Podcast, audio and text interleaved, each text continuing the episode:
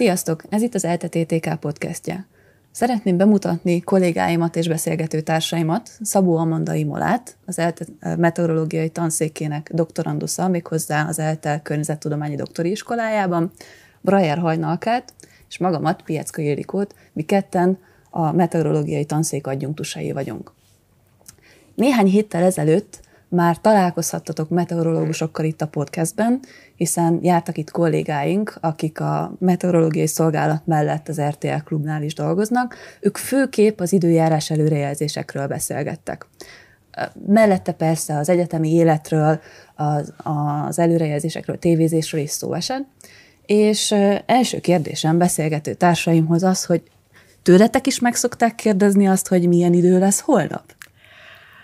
Uh, igen, túl gyakran, úgyhogy ez, ez nagyon, nagyon-nagyon sokszor felmerül ugye um, ez a kérdés, és az embernek mindig fel kell készülni erre a klasszikus válaszsal. Szerintem, hogyha az ember így kutatóként tevékenykedik, vagy még az egyetemen, egyetemen dolgozik, én sokszor sajnos azt válaszolom, amikor már elfáradok, hogy teljesen mindegy, mert ülök és ugye programozok a monitorom előtt, de, de természetesen mi is követjük ezeket, viszont ami ezzel kapcsolatban fontos, hogy látszik, hogy ha meteorológiáról van szó, akkor az emberek csak nagyon sok esetben csak az időjárás előrejelzésre gondolnak, de nagyon sok minden más is ebbe, ebbe a témába tartozik, és ez a szakterülethez.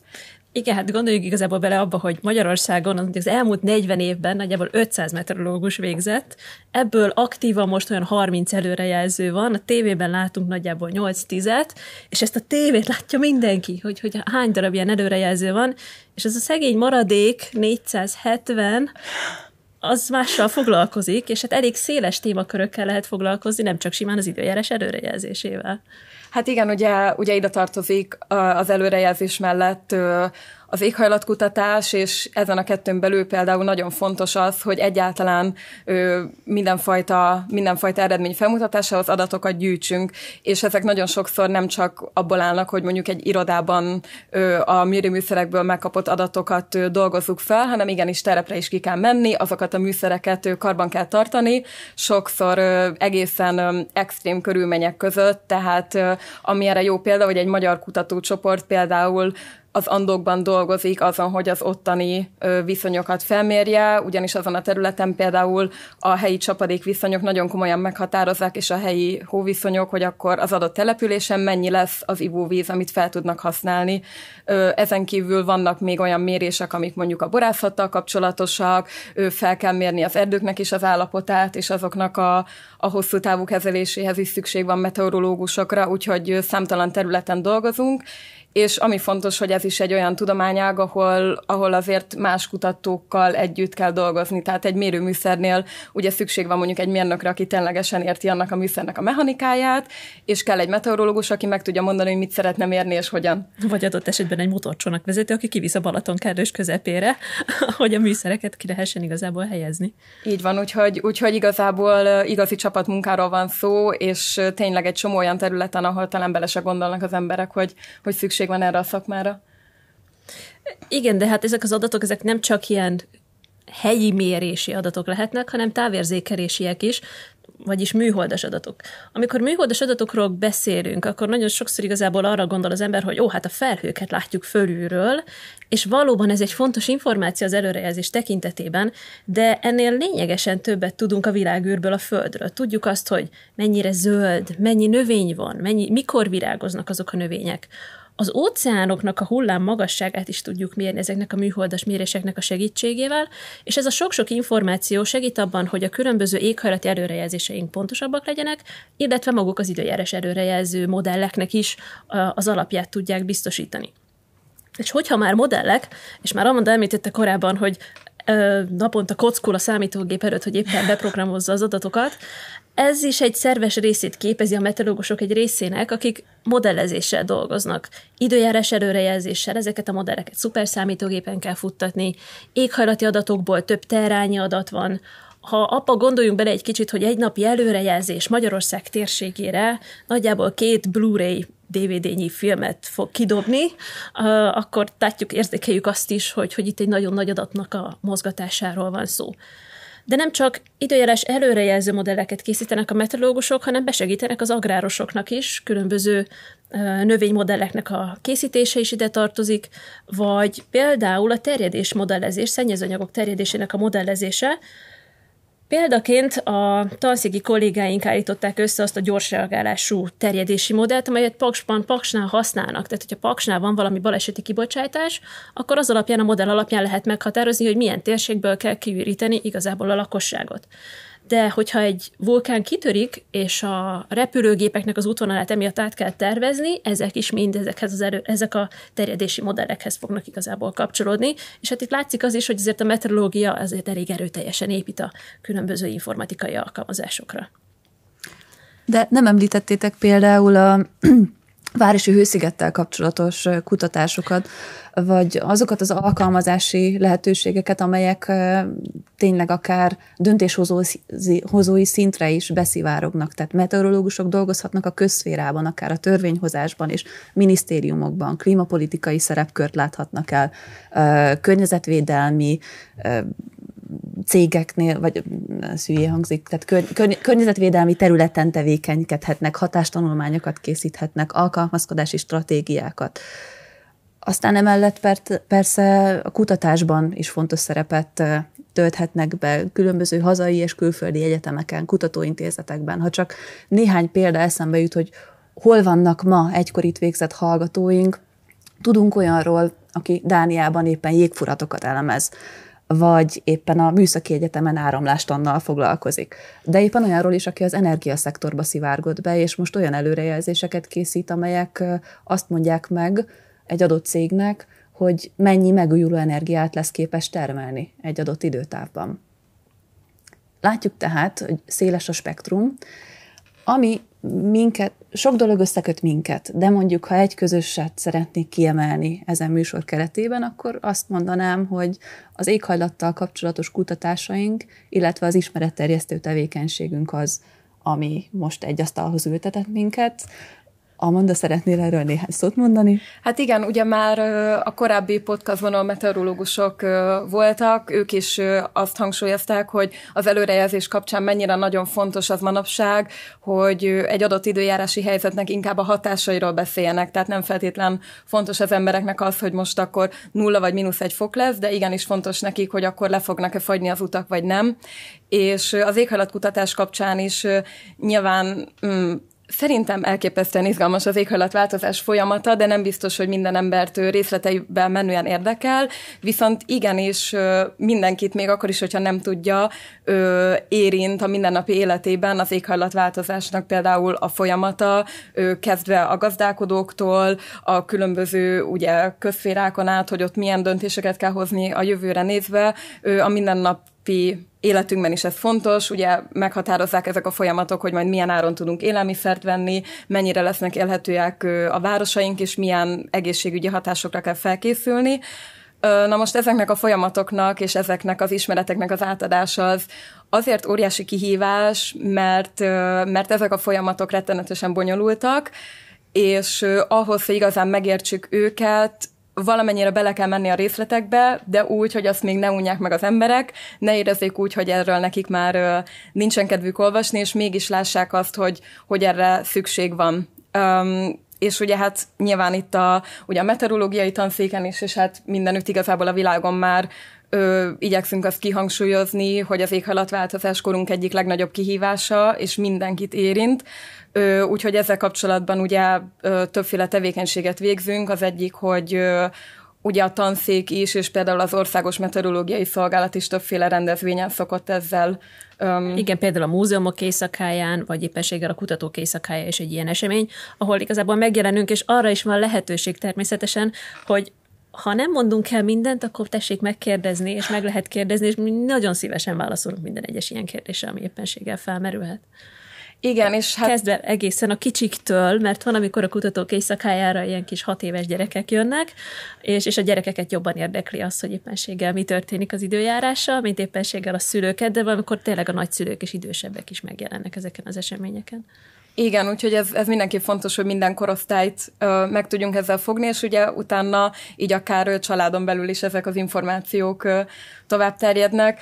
És ugye hát ami még fontos, hogy ugye ha felteszik a kérdést ezeken az eseményeken, de sokszor az ember azt se tudja, hogy mit kérdezzen meg, Úgyhogy igyekszünk ennek elé menni, és így a tanszék mellett én és Ildi tevékenykedünk a másfélfok.hu, másfélfok éghajlatváltozás közérthetően oldalon, aminek pontosan az a célja, hogy közérthetően, és ami nagyon fontos, magyar nyelven szolgáltassunk tudományos ö, alapokon nyugvó, de, de érthető cikkeket a legfontosabb folyamatokról, mert ö, sokszor a legfrissebb információk vagy csak angol nyelvű, tudományos, nehezen érthető nemzetközi ö, folyóiratokban érhetőek el, ö, vagy, vagy nem is ö, feltétlen jut el az emberhez, és itt igyekszünk hogy azokról a dolgokról írni, amikről vagy mi is tudjuk, hogy, hogy fontos, hogy megértsék, vagy esetleg akár a környezetünkből mi is megkaptuk ezeket a kérdéseket.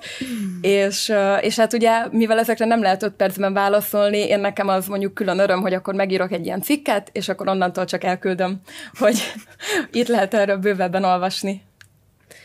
Igen, ebből a szempontból ez egy elég erőnyös platform, amikor az embernek egy ilyen ismeretterjesztésre van szüksége, meg egyébként is szeretnénk ezt tényleg ezt az információt valamilyen úton, módon átadni. És nem is tudom, talán az egyik legnehezebb kérdéskör a, az emberekkel igazából megismertetni. Igen, igazából ott kezdődik, hogy éghajlatváltozásról beszélünk, és mi az, hogy éghajlat? mindenki tanulja középiskolában, földrajzórán, mi a különbség időjárás és éghajlat között, csak ez az emlék az valahogy idővel elhalványul, tehát sokszor ennél a pontnál kell kezdeni. Igen, meg amikor van egy ilyen definíció, hogy hát ez sok hosszú időszaknak az átlaga, és hogy 30 éves átlagokat veszünk, és ez lenne nekünk igazából az éghajlat, de amikor kimegyek, és látom, hogy éppenséggel rossz idő van, akkor nem ez az emlék fog bennem maradni, hogy, hogy éppenséggel mi is igazából az éghajlatnak a definíciója, és hajlamosak vagyunk tényleg a saját érzéseink után menni. És ezért, amikor olyan esemény van, mint például az idei fogjuk rá tavasz, de egyébként tényleg tavasz volt. Nagyon szép idő volt, teljes mértékben változékony volt. Én nagyon örültem ennek a tavasznak, a télnek kicsit kevésbé, mert aznak nem lehetett nevezni, de az ilyen tavaszok igazából előfordulnak. Tehát az, hogy Magyarországon milyen időjárás várható, azt két dolog határozza meg. Az, hogy a trópusok környékén mekkora a légtömegnek a hőmérséklete, és a poláris területek között mekkora a légtömegnek a hőmérséklet különbsége. És, és attól függően, hogy ha ez a különbség nagy, akkor kicsit hullámzik a határfelület. És akkor úgy standardre jönnek a különböző, idő, különböző mérsékelt biciklonok. Na de ha kicsi ez a hőmérséklet különbség, mint ahogyan például idén is volt, akkor nagyon hullámzik ez a határfelület, és a nagy hullámoknak az a következménye, hogy gyorsan változik az időjárás, és szélsőséges események következhetnek be. Legutóbb, amikor ugyanilyen jellegű volt az anticiklonoknak és ciklonoknak a megjelenése, az 1987 volt. Amanda erre nem emlékszik, sőt, igazából ezt Ildivel beszéltük, hogy Ildi sem igazán emlékszik rá, de 1987. januárjában 20 centis hó hullott Budapesten, március 5-én mínusz 20 Celsius fokos hidegbetörés volt, ami elvitte természetesen a teljes gyümölcsterményt, és egészen május közepéig fagypont alatti hőmérsékletek előfordultak. Tehát ahhoz képest az idei tavasz nagyon jó volt. És, és nem kell igazából abban gondolkodni, hogy hát globális felmelegedés van, de nálunk pedig milyen hideg volt ez a tavasz, ettől ez még nem marad el, sőt, májusban Portugáliában hőmérsékleti maximumok voltak, pedig nincsenek is igazából messze. Tehát a, a időjárás, mint jelenlegi uh, helyzetet a, nem elég csak mindig a szélsőséges időjárás, szélsőséges helyzetekkel igazából leírni, hanem mindig az átlagokra kell gondolni, akkor, amikor éghajlatról beszélünk, hogy átlagosan, hosszú tényleg időtávban mi az, ami, ami várható. És fontos, hogy átlag alatt nem csak azt értjük, hogy átlag hőmérséklet, havi, vagy éves, vagy globális, vagy bármilyen, hanem átlagosan hányszor van olyan, hogy májusban még havazik. Igen, mert hogy van ilyen is, hogy májusban is havazik, sőt, igazából 2013 március közepén is havazott, az ország kellős közepén. Sok ember éppenséggel ment volna haza, vagy nem is tudom, tavaszi szünetre, és beragadtak éppenséggel a vonatban. És ezeknek a gyakorisága a különböző eseményeknek, ez ez nagyon függ az éghajlatváltozástól. Egyelőre azt mondjuk, hogy ezek a szélsőségek igazából. És fontos megemlíteni, hogy ugye mi itthon azt érzékeltük, hogy hűvösebb volt, mert majdnem két fokkal hűvösebb volt az idei tavasz az átlagos időszakhoz képest Magyarországon, de közben a globális átlaghőmérséklet pedig folyamatosan tovább növekedett. Igen, mert az sem mindegy, hogy regionálisan tekintjük ezt, vagy pedig éppenséggel globálisan. Igen, tehát a, annak a hullámnak, amit Hajni említett, melyik oldalára kerültünk? Igen, attól függően, hogy éppenséggel jobb, vagy éppenséggel a rosszabbik eset.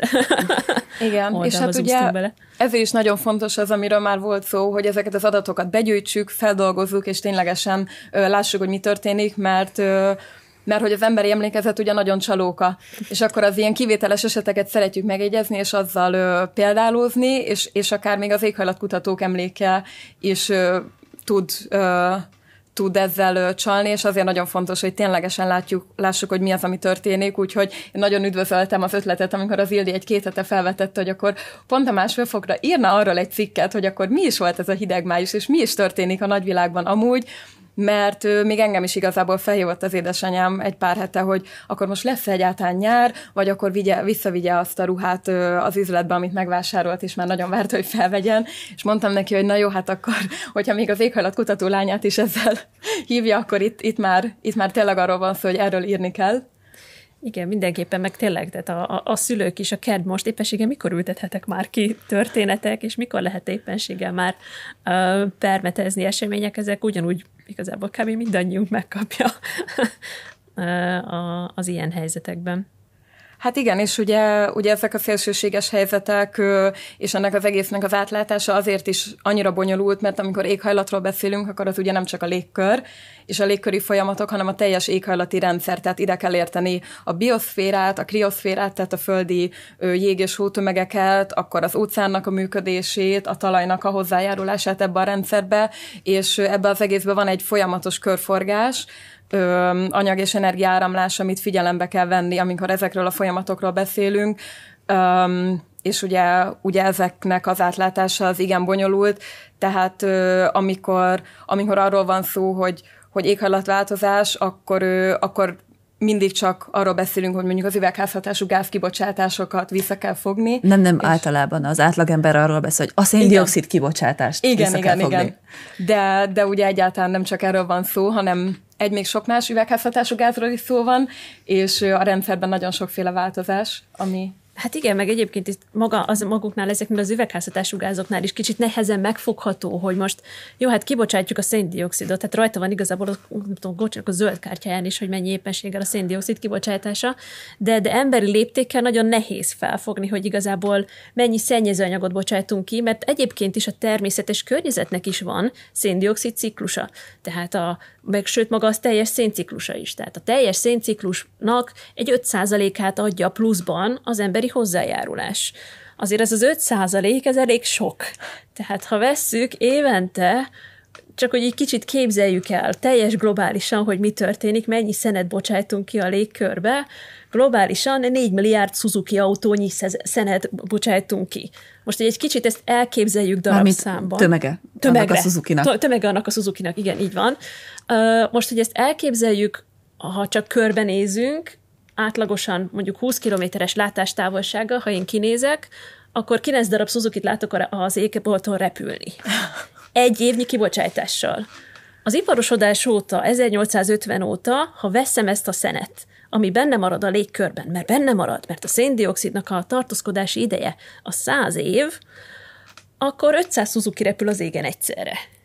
Azért már az egy kicsit soknak tűnik, és, és így már egy kicsit talán jobban érzékelhető az, hogy mekkora problémát jelent az, hogy, hogy az antropogén kibocsátásnak a mértéke az, az mennyire elszáll. Hát ezt így elképzelve már nem látom a napot, tehát hogy igen. Legalábbis nagyon sűrű olyan légi, légi bemutató van a különböző repülő, repülők segítségével, igen. És ugye fontos arról is beszélnünk, hogy persze régóta benne van az éghajlatváltozás a köztudatban, de 2019 volt az az év, amikor elkezdtek felgyorsulni az események, hogy egyre nagyobb visszhangja lett az egésznek, és úgy tűnt, hogy mintha végre történne valami. Aztán persze jött a Covid. Mert hogy még mindig nagyon sokak fejében az van benne, hogy hát szegény jegesmedvék ott a sarkvidékeken, meg majd szegény unokáinkra milyen problémákat hagyományozunk, de nagyon rossz, hogy ennyire eltávolítjuk magunktól ezt a problémát, mert nem csak a sarkvidékeken, és nem csak unokáinknak lesz teendője ebben az egész történetben, hanem már itt és már most. Igen, tehát ugye, hogyha, hogyha megnézzük csak a, a magyarországi hatásokat, akkor azért szeretjük azt tenni, hogy mi itt a Kárpát-medencében nagyon védve vagyunk mindentől, beleértve az éghajlatváltozást is, de sajnos ennek pont az ellenkezője igaz, tehát ez a Kárpát régió alapvetően még Európán belül is az éghajlatváltozásnak egy különösen kitett területe, és... Igen, ugye hurikánok nem fognak itt pusztítani, de van más. Igen, tehát ugye a, a természeti veszélyekről szeretjük azt gondolni, hogy jó, az végül is így a hurrikán, meg így a cunami, meg mondjuk a földrengés és a vulkán, és ugye ezek egyike se szokott nagyon tombolni egy ideje már ezen a területen. Ugye geológiai értelemben azért nem volt az még olyan régen, de nekünk már az távoli, Viszont az a helyzet, hogy még éghajlatváltozás nélkül is nagyon sok természeti veszélyről van szó, hogyha belegondolunk abba, hogy mekkora terület van kitéve asszálynak és hőhullámoknak, és ezzel egy időben például a villámárvizeknek, árvizeknek, tehát látható, hogy hazánkban egyszerre van probléma azzal, hogy csapadékbőség van, és csapadékhiány az évnek a különböző részeiben, és az a helyzet, hogy az éghajlatváltozás ezen a területen minden egyes ilyen természeti veszélyt csak fokozni fog. Úgyhogy, úgyhogy igenis már szó van róla, és ami ugye még szintén ilyen klasszikus kérdés, hogy ez mikor következik be ez a probléma, és én, én erre általában azt válaszolom, hogy tegnap, mert, mert hogy az éghajlatváltozás hatásait már most érezhetjük Magyarországon is. Igen, szeretnék elmenni szánkozni, de nem tudok. Igen, tehát, ah, tehát hogy a, a régi időkhöz, régi időkhöz képest, amikor még középiskolában is elég csúnyán beleástünk a hóba, eseményeknek már igazából nincsen semmi jelentősége, mert télemet majd, hogy nem tökéletesen fölöslegesen veszünk hótaposót ahhoz, hogy egyáltalán el legyünk. Vagy... Idén én szánkoztam egyszer. Ah, az jó. elég jó lehetett. De hát azért emlékszem én még olyan havakra, amikor nem tudtunk átjönni itt a Petőfi hídon. A villamos nem tudott átjönni, amikor jöttem vektorszámítás órára, volt, volt, voltak azért ilyen események, de ezek most már nincsenek igazából, teljesen így kezdenek kimaradni a, a jelenlegi időjárási viszonyok között, éghajlati viszonyok között, mert túlságosan meleg van. És igazából hamarabb is kezdenek el virágozni a növények. Tehát amikor a hóvirágot látom január 10-én, hogy az aranyeső virágzik februárban, akkor azok lényegesen hamarabbra tevődő ilyen jelenségek. De miért probléma? Nem tök mindegy, hogy mikor virágzik a hóvirág? A hóvirágnak teljesen mindegy, a barasznak egy kicsit kevésbé. Tehát ha úgy járunk, mint idén, hogy hamarabb elkezd virágozni a barack, de jaj, nem volt tele, és utána pedig megérkezik egy hideg betörés, akkor szegenecsétlen virágok elfagynak, és emiatt nem mindegy, hogy, hogy éppenséggel mikor kezd virágozni a, a növény. Ráadásul ez nem csak a barackfákra igaz, ez igaz a búzára, ez igaz a kukoricára, és a kukorica is nagyon érzékeny a, a hőmérsékleti ingadozásokra, és nagyon sokszor mostanában azzal van probléma, hogy á, szegény kukorica kiszárad, mert nincs elég csapadék nyáron. B, az, hogy a tavaszi időszakban, illetve a kora tavaszi, vagy késő tavaszi, bocsánat, késő tavaszi időszakban pedig nagyon sok ilyen hideg hatás éri, és emiatt lesz kisebb igazából a termelés. De most ugye csak egy-egy növényt emeltünk ki, de igazából az egésznek egy, egy rendszerbe, egy ökológiai rendszerbe ágyazva van értelme. Tehát, hogyha azt végig gondoljuk, hogy azok a beporzó rovarok, vagy éppen élősködők, vagy, vagy bármi az állatvilágban kötődik annak a növénynek a fenológiai ciklusához, akkor azért láthatjuk, hogy az, hogy egy kicsit korábban indul virágzásnak, növekedésnek bármelyik növényünk, megsérülhet ez a lánc. És ezáltal hát egyfajta láncreakciót hozhat létre. Igen, és ez azért elég nagy a változékonysága, főként a mezőgazdasági növényeknek, mert Magyarországon sok természetes növényünk már igazából nincsen. Hát igen, és ugye, ugye ez tökéletes példa volt arra, hogy miért nem jó, amikor az emberek azt hallják, hogy globális felmelegedés, melegedés Magyarországon is nagyon jó, hát enyhék lesznek a telek. Igen ám, fűteni. viszont a különböző időjárási szélsőségek, azok továbbra is lesznek, és bár a fagyos napoknak a száma, amikor ugye például egy ilyen fagykár bekövetkezhet, az csökkenni fog, de hogyha közben enyhül a tél, előtte megindul mondjuk a virágzás, ugye elkezdődik a növényeknek az aktivitás, és utána történik egy ilyen fagyos időszak, az óriási károkat tud okozni, és már okoz is, tehát ez már most probléma, és már évek óta a gazdálkodók ezt megsínylik, és minden mellett azok a szélsőségek, amiknek a száma viszont fokozódni fog, azok ilyenek például a hőhullámok, az egyre több ilyen hirtelen lecsapó nagy mennyiségű ö, csapadékkal járó viharok, amik mind-mind ugye problémásak ö, mind a mezőgazdaságnak, mind, ö, mind az emberi egészségnek igen leterhelőek, főleg, hogy egyre több ö, ember él nagyvárosokban, ahol lényegében egy ilyen beton dzsungelben fővünk, és hogyha arra még rárakunk egy hőhullámot, az biztos vagyok benne, hogy senkinek nem kellemes. Nem csak, ö, hogyha azokra az emberekre gondolunk, aki mondjuk eleve idősebb, vagy van valami olyan ö, krónikus betegsége, ami neki ö, érzékenyebbé teszi az időjárási változásokra, de szerintem mindenkit megviselnek ezek a dolgok. És ugye itt most ilyen kicsi értékekről beszélünk, egy fokról, másfél fokról, két fokról, de ezt nem úgy kell elképzelni, mint amikor otthon a szoba hőmérsékletét egy fokkal vagy másfél melegebbre állítjuk. Itt globális mértékben van szó ezekről az egy-másfél-két fokokról, tehát az egész rendszernek a termosztátját tekerjük föl ennyivel. Hát, az rengeteg energia. Igen, rengeteg energia, és lokálisan meg nagyon nagyok a különbségek. Tehát ha veszük például a szibériai területeket, ahol a hőmérséklet változása globálishoz képest nem egy fok, hanem öt fok, meg hat fok, az már lényegesen több, ami megint oda jutunk ki, hogy a jeges medvékhez, tehát hogy az északi sark olvadásához vezet, csak az a baj, hogy az északi saroknak az olvadása azután azzal a következménnyel fog járni, hogy hát nem világos a Földnek a sarokpontja, és ha nem világos, akkor a beérkező energiám az sokkal több lesz, tehát még inkább intenzívebb lesz a felmelegedés, ami egyébként pedig minket is érinteni fog. Igen, tehát az a helyzet, hogy, hogy akár, akárhogy is próbáljuk mi azt kikutatni, hogy tulajdonképpen jobb lesz majd a helyzet, és valahogy ez a természetes éghajlati rendszer újra egyensúlyba hozza magát, ö, egyelőre folyton arra látunk példát, hogy nem, az, hogy mi belepiszkáltunk ebbe a rendszerbe, az olyan láncreakciót indított el, ami pont, hogy inkább ö, ö, fokozza ezt a folyamatot, ugye ezt hívják pozitív visszacsatolásnak. Nyilván ez a pozitív szó itt az elején az, az, az kicsit az, megtévesztő. Az öngerjesztő. Igen, az öngerjesztő, de a valóságban egyáltalán nem pozitív, és ugye például az, hogy a sarkokon ö, ugye eltűnnek a jégmezők, az azzal jár, hogy akkor ott jelentősen fokozódik a felmelegedés, ami az egész öm, égha, légköri cirkulációs rendszert megváltoztatja, ami bizony akár hazánkra is ugye hatással van, miközben ugye melegszenek az óceánok, ezek öm, káros hatással vannak a korallzátonyokra, ami a halak élővilágára. Meg a planktonokra és ami a teljes az, életciklusra. Ami az élelmiszertermelésre, és ugye nagyon sok ilyen láncolat van, amiről, hát igen, én emiatt szoktam mondani, amikor így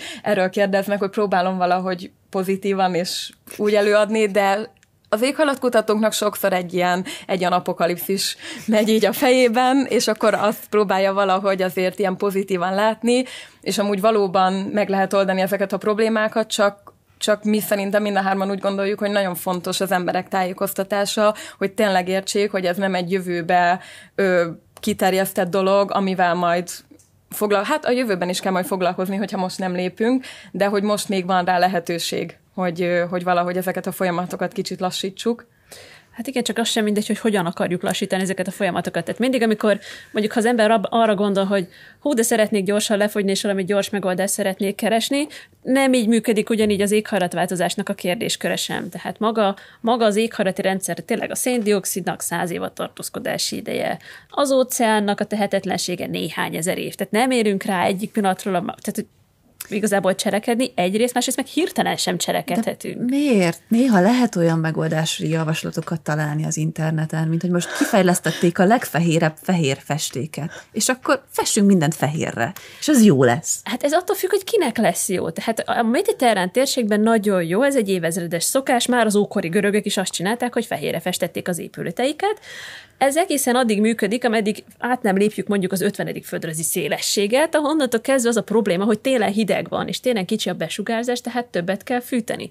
Tehát attól, még mindent fehérre festünk, ezt érszakosan eljátszhatnánk, hogy akkor mondjuk télen fessük feketére az épületeket, és akkor nyáron meg fehérre, valószínűleg ezzel nem csökkenteni igazából a kibocsátásunkat. Persze, itt most sarkítottam és vicceltem, ugye arra szeretnénk felhívni a figyelmet, hogy ne dőljünk be a látszat megoldásoknak, azoknak, amik nagyon egyszerűen kínálnak, hogy ha ezt cselekedjük, akkor minden tuti lesz, és mindent megoldunk, hanem érdemes egyfajta rendszerszemléletet elsajátítanunk, mert a tüneti kezelés ideig óráig orvosolja a bajt, de aztán milyen további láncreakciókat is hogyan indít be, mint az előbbi ábra is mutatja.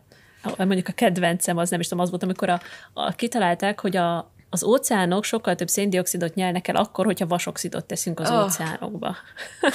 és erre volt egy telepi kísérlet, a, azt hiszem talán valahol az Atlanti óceánnak a mindig gondolkozom az irányokon, hogy most melyik éppenséggel, melyik irányban vagyunk, nyugati medencéjében, és, és ahol azt sikerült el, elérni, hogy az ottani világot igazából kipusztították. Tehát, hogy a széndiokszidot valóban jobb, jobban nyelt el a víz, csak élővilág nem maradt. Volt egy kis mellékhatása. Volt egy kis mellékhatás, igen. Tehát az ilyenekkel óvatosan kell cselekedni, de azért vannak lépések arra, hogy, hogy hosszú távon lehessen megoldást, valamiféle megoldást találni arra, hogy egy kicsit tudjuk csökkenteni ennek az éghajlatváltozásnak a hatásait, vagy igazából mérsékelni magukat a kibocsátásokat. Hát ennek egyik módja, hogy a probléma gyökerénél kezdünk el cselekedni, és nem ezeket a látszott megoldásokat favorizáljuk. Hát igen, ugye mondjuk pont ez a példa tökéletesen rávilágít arra, hogy amikor éghajlatváltozásról beszélünk, akkor ugye próbálunk egy szóba belesűríteni egy teljes bolygót átfogó, vég, végül is már ugye azt a szót kell sajnos mondani, hogy klíma és ökológiai válság, mert, mert ugye amellett, hogy éghajlatváltozás van, ugye óriási mértékű a légszennyezettség, a környezetkárosítás, ugye a környezetszennyezés nem csak a hulladékkal, hanem mindenféle ö, gyártási technológiákkal, tehát sajnos az a helyzet, hogy az életvitelünknek szinte minden egyes lépcsője valamilyen módon károsítja pontosan azt a környezetet, ami minket életben tart és emiatt van az, hogy nem tudjuk ezt az egész problémát egyetlen egy nagyon egyszerű, nagyon egyszerű megoldással megoldani, mint hogy kivonjuk akkor a széndiokszidot a légkörből, ami ott felesleges, uh,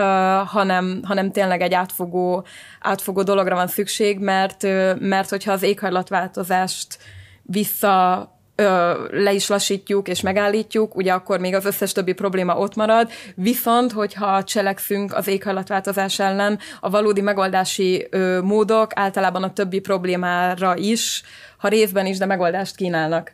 Tehát ugye, hogyha mondjuk visszafogjuk a, a műanyag használatot, akkor azzal kevesebb ö, ö, fosszilis energiahordozót fogunk használni, hiszen a műanyag is lényegében kőolaj, nagyon-nagyon leegyszerűsítve, akkor ugye bár ezzel nyilvánvalóan a kibocsátásokat visszafogjuk, és a műanyag szennyezést is egyben. De persze ez is csak egy részgondolat, tehát ez sem egy kulcsmegoldás. Igen, igen, itt sokkal több léptékű igazából ennek a megoldásnak a kérdése, és akkor nagyon sokszor fölmerül a kérdés, és akár titeket is meg lehet erről kérdezni, hogy szerintetek, tehát hogy ezt mondjuk úgy ember szinten, vagy pedig globálisan mondjuk vállalatok szintjén érdemes kezelni mondjuk egy ilyen problémát. Mert nagyon sokszor lehet látni, hogy most már az emberek egy kicsit egyes dolgokban tudatosabban tevékenykednek, amiatt, pont amiatt, hogy ezeket a környezeti problémákat egy kicsit próbáljuk mérsékelni. Igazából a tudatos választások is nagyon nehezek, tehát olyan kérdéseket kaptam már, amire egy alapos kutató munka nélkül nem tudom a választ. Egy példa, mondjuk a karácsonyfa. Milyen karácsonyfát vegyek? Most akkor vegyek egy műanyagot, amit utána húsz évig tudok használni, vagy vágassam ki, vagy földlabdásat, és akkor nem is emlékszem, hogy mi volt a, a megoldás erre a dilemmára, milyen tanulmányt, vagy milyen cikket láttunk, talán a földlabdás? Nem tudom, nekem van egy olyan szörnyű érzésem, hogy talán még a műanyagosra is valamiért érveltek, de én azt nem vagyok hajlandó elfogadni, mert hogy a műanyag, akármit is csinálunk vele, több száz évig itt lesz. Tehát, hogy de, ha az lebomlik, az nekünk nem. Na- nagyon sok ilyen dilemmánk van, amit, amit ha belegondolunk, tehát ha egyszerűen akarjuk megválasztani a helyes megoldást, akkor lehet, hogy tévútra futunk. Mint a szórakozó hely, hogy akkor ő most repuharat készítsen a következő évre, vagy ruházzon be sok millióért egy olyan komposztálóba, hogy komposztálható poharakkal tudjon előállni? Vagy jó-jó, hogy vászontáskával megyek vásárolni, de, de igazából, hogyha 10-20 vászontáskát összegyűjtök otthon, akkor az ökológiai lábnyomon megint csak nem lesz kisebb, mint hogyha az eldobhatót választanám, tehát nagyon nehéz kérdések vannak, és visszatérve az eredeti kérdésre, igazából nem vagy-vagy, hanem is is. tehát minden szinten változtatni kell ahhoz, hogy ebből a gödörből kimászhassunk. A Föld köszöni szépen, jól meg lesz nélkülünk is. Az biztos, igen, már csak igazából az egy dolog, hogy egyik oldalról kell lépnünk adott esetben, mint egyéni, úgy tetszik, vásárlóként, hogy egy kicsit a, a keresleten egy kicsit tudjunk változtatni, vagy, vagy igazából Hát igen, a keresleten kell igazából változtatni, és, és tényleg kicsivel tudatosabban vásárolni. Nem kell sokra, sokra, sokakra gondolni. Gondoljunk csak annyira, hogy nem akarunk, ne együnk minden nap húst, mert tudom én, egy kiló csirkehús előállításához ezer liter víz kell. Ehhez képest lényegesen rosszabb a, a, a szarvasmarha, mert ott ahhoz meg 15 ezer liter víz kell. Tehát azért az ilyen apróságokon vissza lehet fogni igazából egy jó, kicsit, és am- enyhíteni. Amikor az a kérdés, hogy te megvedd a helyben termelt terméket, vagy válasz valamit, ami egy ipari jellegű, mezőgazdasági üzemben készül. Akkor az ember az olcsóbbra fogja akkor... igazából letenni nagyon sokszor a vokse. Hát igen, de itt is ugye fontos, mert lehet, hogy az egyik hatékonyabb, és, és még lehet, hogy az ökológiai lábnyoma kisebb is lenne, de a másikban meg nem tudom, lehet, hogy több a vitamin. Például, tehát hihetetlenül összetettek ezek a kérdések, és általában ezeket nehéz megválaszolni. Hát igen, ugye ott indulszem, hogy egyáltalán értsük, hogy most miért kell egy szarvasmarhához 15 ezer liter víz, azt nyilván nem megissza, vagy nem tudom, hanem hát jó, az is része, de hogy ugye ilyenkor bele kell számolni azt is, hogy akkor az a terület, ahol ő ö, ott van, nem tudom, egy ilyen föld, ahol esetleg lege, már, ha legeltetik, ugye mennyi szénát itt, eszik. Mennyi szénát eszik, akkor azt a szénát ugye meg kell termelni, akkor azt a szénát az locsolni kell, tehát neki is az élelmiszere, akkor azt, hogy egyáltalán elszállítják A-ból B-be, feldolgozzák, csomagolást, tehát ebbe ugye minden benne van. Ö, szerintem amúgy általában ez a, a vendéglátásra kapcsolatos példa az nagyon jó arra, hogy lássuk, hogy, hogy, hogy egyéni és rendszer szinten is kell cselekvés, mert mert hiába dönt úgy mondjuk egy, egy vendéglátóhely, ami szerintem ugye a léptékeket nézve még mindig egyénnek ö, tekinthető, Igen. hogyha ők szeretnének mondjuk ö, lebomló poharakat vásárolni, és arra váltani, tök jó, csak ezek a lebomlók azért sokszor nem olyan, hogy bedobom a kerti komposztba. Nem, hát ahhoz külön ipari, berendezés. Ipari igen. körülmények között bomlik le nagyon sokszor, és akkor ugye felmerül a kérdés, hogy honnan lesz egy iparilag vagy ipari lebomlást biztosító rendszer, hát nyilván az meg, az meg ugye felülről kell, hogy jöjjön, tehát... Hát illetve, tehát ugye szokásainknak a megváltoztatása. Vannak szokások, amiket én el tudok, ki tudok alakítani, hogy én hogyan szeretném csinálni, de a döntéshozókon is múlik, mert hiába szeretném én a betétdíjas csomagolású, nem tudom, üdítőt választani, ha nincs. Igen, igen, igen, meg nem csak annyira feltétlenül a döntéshozókon is, hanem adott esetben a vállalatok részéről is Így van. ezt egy kicsit meg kell fontolni. Nagy cégek és vállalatok, igen. igen. Hát meg az is ugye, hogy megint egy kényelmes egyetemi épületből ugye beszélgetünk erről, hogy akkor váltsunk esetleg csomagolásmentesre, meg, meg vásároljunk helyét, meg egy kicsit esetleg fordítsunk erre több pénzt, de én például személy szerint nem hiszem, hogy több pénzt költök, mióta környezet tudatosabban vásárolok, mert egy csomó mindent eleve meg se veszek amit régen megvettem, mert a csomagolás miatt, mert esetleg az alapanyag olyan, vagy egy olyan helyről jön, ahonnan én nem szeretném, hogy annyi ezer kilométert szállítsák az én ételemet, tehát ez nem feltétlen van így, de ugye nagyon sok helyen a világon, és akár az országon belül is nincsen lehetőség arra, hogy az ember egyáltalán megvásároljon ilyen termékeket, vagy nem csak a mindennapoknál, de az mondjuk, hogy nyilván tök jó, hogy van az embernek napeleme, de akkor szükség van egy olyan támogatásra, ami lehetővé teszi, hogy az ember napelemet telepítsen, és ne csak mondjuk a felső tízezer. Tehát ez is egy fontos... Igen, igen ahhoz, ahhoz is azért kell egy elég jelentős beruházás. Hogy, hogy Tehát meg kell teremteni a lehetőséget, hogy az ember tudja azt választani, hogy akkor most egyel tudatosabb, de közben valóban szavazunk minden egyes vásárlásunkkal, nem csak, nem csak az élelmiszernél, hanem az élet minden területén. Hát igen, meg, egy, meg, meg, meg fölülről is kell, tehát hogy, hogy az, hogy, hogy a vállalatok is törekedjenek arra, hogy, hogy ne adott, megszokott profit alapján dolgozzanak, hanem máshol keressék a profitot. Tehát most már igazából ott vagyunk időben, hogy, hogy igenis nemzetközileg is lehet látni azt, hogy a környezetkímélő beruházások adott esetben ugyanannyi munkahelyet biztosítanak, sőt ugyanakkor a profittal is, ha nem nagyobb profittal fognak járni, mint éppenséggel a jelenlegi környezetszennyezők is egyes területeken, és hogy abba az irányba is igazából el lehet mennie ezeknek a nagyobb vállalatoknak, amelyek alapvetően meghatározzák azt, hogy mit, mi kapható egyáltalán a polcokon.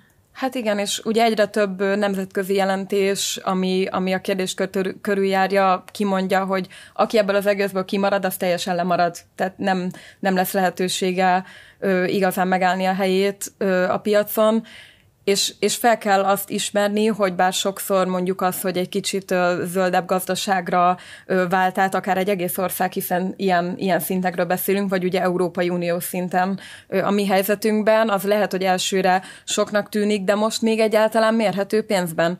Viszont, hogyha sokáig várunk ezekkel a változásokkal, akkor már olyan visszafordíthatatlan folyamatokról van szó, amiket már nem tudunk semmiféle pénzzel megváltoztatni most még egyáltalán van. Igen, de amiatt, hogy még, még van lehetőség, ezért ez nagyon jó, hogy van rá lehetőség, Igen. mert a vállalatok profittal működnek, és neki teljesen mindegy, hogy most abból van éppenséggel profitja, hogy környezetszennyező anyagot állít elő, vagy pedig abból van profitja, hogy nem környezetszennyező anyagot állít elő, neki azt számít, hogy legyen meg az évi 100 milliárd dollár Igen. bevétel.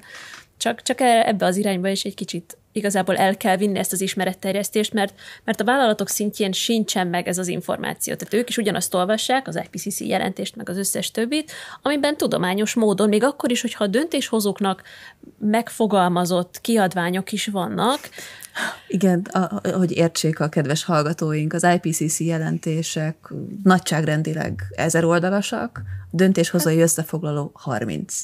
Igen, de abban is számok vannak leírva a hőmérsékletek és csapadékok tekintetében.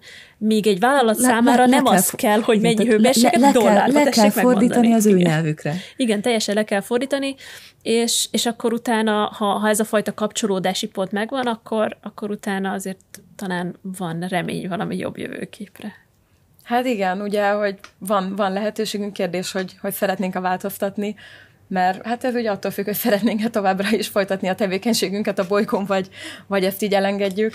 Úgyhogy az biztos, hogy B bolygónk nincsen, tehát itt kell, itt kell folytatni. Úgyhogy reméljük, hogy, hogy majd úgy döntenek, mi mindenképp folytatjuk az ismeretterjesztést. Igen. És nem is tudom, mi lesz a következő, ahol talán majd megjelenik például a meteorológiai tanszék, talán a... Hát szerintem az a kutatók éjszakája lesz majd ősszel az lesz talán, az lesz a következő program. Igen, hát akkor a, a meteorológiai tanszékkel, meg az országos meteorológiai szolgálattal majd lehet a, a kutatók éjszakáján találkozni össze, reméljük, hogy személyesen, és nem valami online módon kell megrendezni, ugye addig is, hogyha még esetleg a témákban tovább, mert ugye mindent most csak érintgettünk, akkor a másfél fokponton lehet tovább olvasni, akkor a meteorológiai szolgálatnak is most már szerintem a közösségi oldalai nagyon, nagyon élvezetes formában adják át az információkat, és persze ez a podcast sorozat is folytatódik minden héten, úgyhogy köszönjük, hogy velünk voltatok, és iratkozzatok fel az ELTE podcastnak a YouTube csatornájára. A mai felvétel és minden korábbi az visszahallgatható a Spotify-on, Google Podcaston és Apple Podcaston is. Úgyhogy köszönjük még egyszer, hogy velünk voltatok. Sziasztok! Sziasztok! Köszönjük, sziasztok!